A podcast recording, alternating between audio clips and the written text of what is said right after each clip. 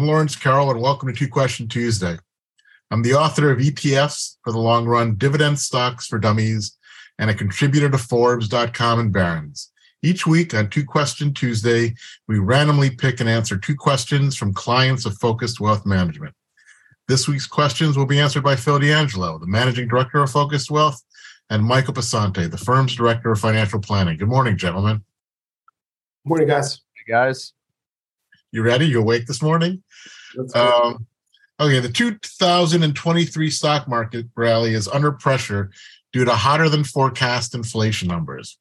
After posting its fourth straight losing week, and that was the worst week since September, the Dow Jones Industrial Average has given up all of this year's gains, and the S&P is close behind. But there's another force in play in the second longest series of weekly declines since May, and that's high valuations. There is the PEG or PEG ratio, the market's price earnings multiple divided by its forecast growth rate.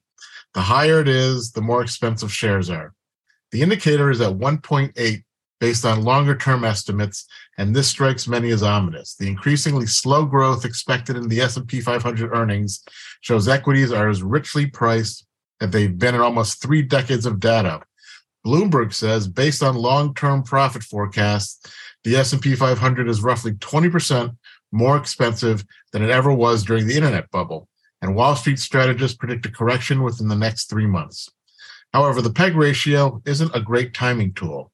The ratio peaked in 2009 and 2016, neither of which proved an immediate death knell for the bulls. So the first question is, what do you think about stock valuations at this time? Well, I don't think valuation or, or one particular valuation metric on a standalone basis should realistically be analyzed and taken as the one and only thing that you should look at when taking into consideration where the market's at and or where they're going. So realistically from an earnings standpoint for the first quarter of this year we did see earnings contraction but it wasn't necessarily as bad as anticipated and or forecast. So i think where you're at right now is in this land of expectation versus reality where you're going to have a lot of back and forth a number of companies set guidance appropriately and they were able to actually exceed what those estimates actually were when they reported their real numbers because ultimately at the end of the day you're looking at it in a scenario where the slowdown at least in the fourth quarter of this year wasn't necessarily as bad as anticipated because we've gotten some really solid first quarter GDP numbers. What else is I a little bit ironic is the fact that you know we kind of hit home about this a lot in the fall the market is realistically following the four year presidential cycle almost to a T. It's almost alarming in terms of how it can basically break from some of the fundamental that valuation metrics at times and kind of look at on a you know differential basis the seasonality metrics and the second half of uh, february and the beginning of march tend to be a little bit more negative on the seasonal standpoint from a pure valuation standpoint, I think valuations are elevated, but they're not significantly alarming. The one real problem that I contend with is that you have to look at all these different asset classes based off of what they are.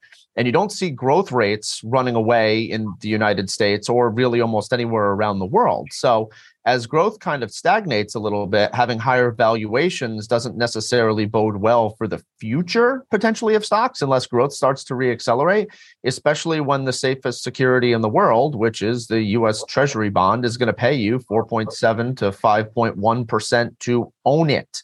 So stocks are going to have a really difficult time making an extreme amount of headway to the upside if growth continues to decelerate and or moves, you know, south of 2% toward a zero bound, first quarter growth has the potential to surprise to the upside on some of the data points that we've seen except for this durable goods order that we got on Monday morning. But, you know, when you look at different asset classes to be parked in US treasuries and making 5% isn't necessarily a bad thing without an extreme level of volatility with where valuations for the overall market stand right now and earnings decelerating. Yeah, and, and look, I mean, we said it on this program many times. Uh, you were up eight percent on the S and P 500, almost nine percent, right? Uh, by mid-February, you weren't going to have you know nine percent times 12, 12 months of returns this year. It's just not that type of year. Do we see a bounce back? Surely. I mean, the S and P year to date still up around you know three and a half, four percent, something like that. This morning, Um, and uh, you know we're off to a good start of the year, and you weren't, you know, you had to give some gains back, and you're getting into March, which, as Michael points out, is typically a little tough, and then the summer months, which are tough. So I would look at a, a reacceleration in the third and fourth quarter, uh, certainly to where you do have a rebound this year, but um, you were not going to, you know, be on tear to have a thirty or forty percent year like you look like you were out of the gate. It's just not not that type of market. Um, let me ask you a follow up there. You said 5% on the um, bonds, Mike. Which bonds are we talking about? A lot of short term treasuries between six month and one year are yielding a little bit north of 5% as of right now. I mean, you're not going to get paid the full 5% for owning it for six months. That's annualized. So, I mean, but uh, you know those yields are really solid on the short end of the treasury curve yeah, and if you if you go a little bit farther out on the risk risk spectrum into various areas of corporates, it's a little higher than that. I still think it's a little early, maybe, to wade into corporates. I think you want to wait for the earnings declines to stop, but I I, I don't think that's a bad spot to look. And you know, look, the misnomer here too is that stocks, right, um, can eventually do well with rates at where they're at. I mean, we've had you know decades where the Fed funds was at three to four percent, right, and uh, and you know moving up, and rates were a lot higher, and stocks did very well. So you know everyone, uh, you got the the uh, Mike Wilson's and Morgan Stanley's of the world, you know, calling for if we don't hold these levels, we're going to go down to three thousand on the S and P 500 uh, because of rates, and you got that hot, you know, uh, number on last week, uh, which was inflationary. But you know, if you look at the trajectory, it's still headed downwards. Inflation looks to be under control, um, but it does take time, right? It takes time to rifle through the system. And markets can stay higher with higher interest rates for the right reasons. And I, I think that it's going to take some time to realize that. But once that aha moment comes this year, that's when we'll have that rally that erases last year's losses. And the follow up, um, Mike, you were talking about the political political calendar. So what is that? You want president wants to have his recession the year before the election, so that by the time the election year comes around, you're in recovery and everybody's happy.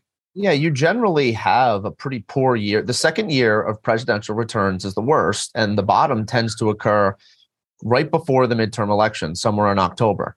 And you, you generally trade higher from that October period up until May the following year. And the third year of the presidential cycle, you see vastly positive returns across the board, and it's the best of those four years. Um, you actually see somewhat worse performance in the second year of a first term presidency. So you're so, seeing a lot of volatility associated with this. And when you have a lot of negativity, we, we showed this chart back in September or October. And I, I mean, it, it's kind of shocking to where we are right now when you look back in hindsight. Um, when the markets traded as low as they had up until that September October period, going back into 2022, there had never been a period where the markets continued to trade lower from October slash November through May of the following year. And right now, it appears that we're on that trajectory because that's when the low of the markets actually occurred. But it's hard to believe that we're off to the races without growth rates really reigniting to the upside. Okay. Um, where did I lose my question? Okay. Over the past week, we've seen dramatic weather bring snow, torrential rains, and flash floods to Los Angeles and the rest of California. And now the snow front is moving across the country. Texas, Oklahoma, and Kansas are expected to see st- extreme snow this week, and other regions may as well. So, do you think this storm will have severe repercussions for the economy? No, I mean, if you look at where nat gas prices were, right, and we're a big believer in markets, call futures, and I mean, nat gas has just gotten slammed on the year. It was about a, a high of eight to 10, and it's down in the twos now. Yeah, it's up 5% today, something like that. But uh, it's just too little, too late.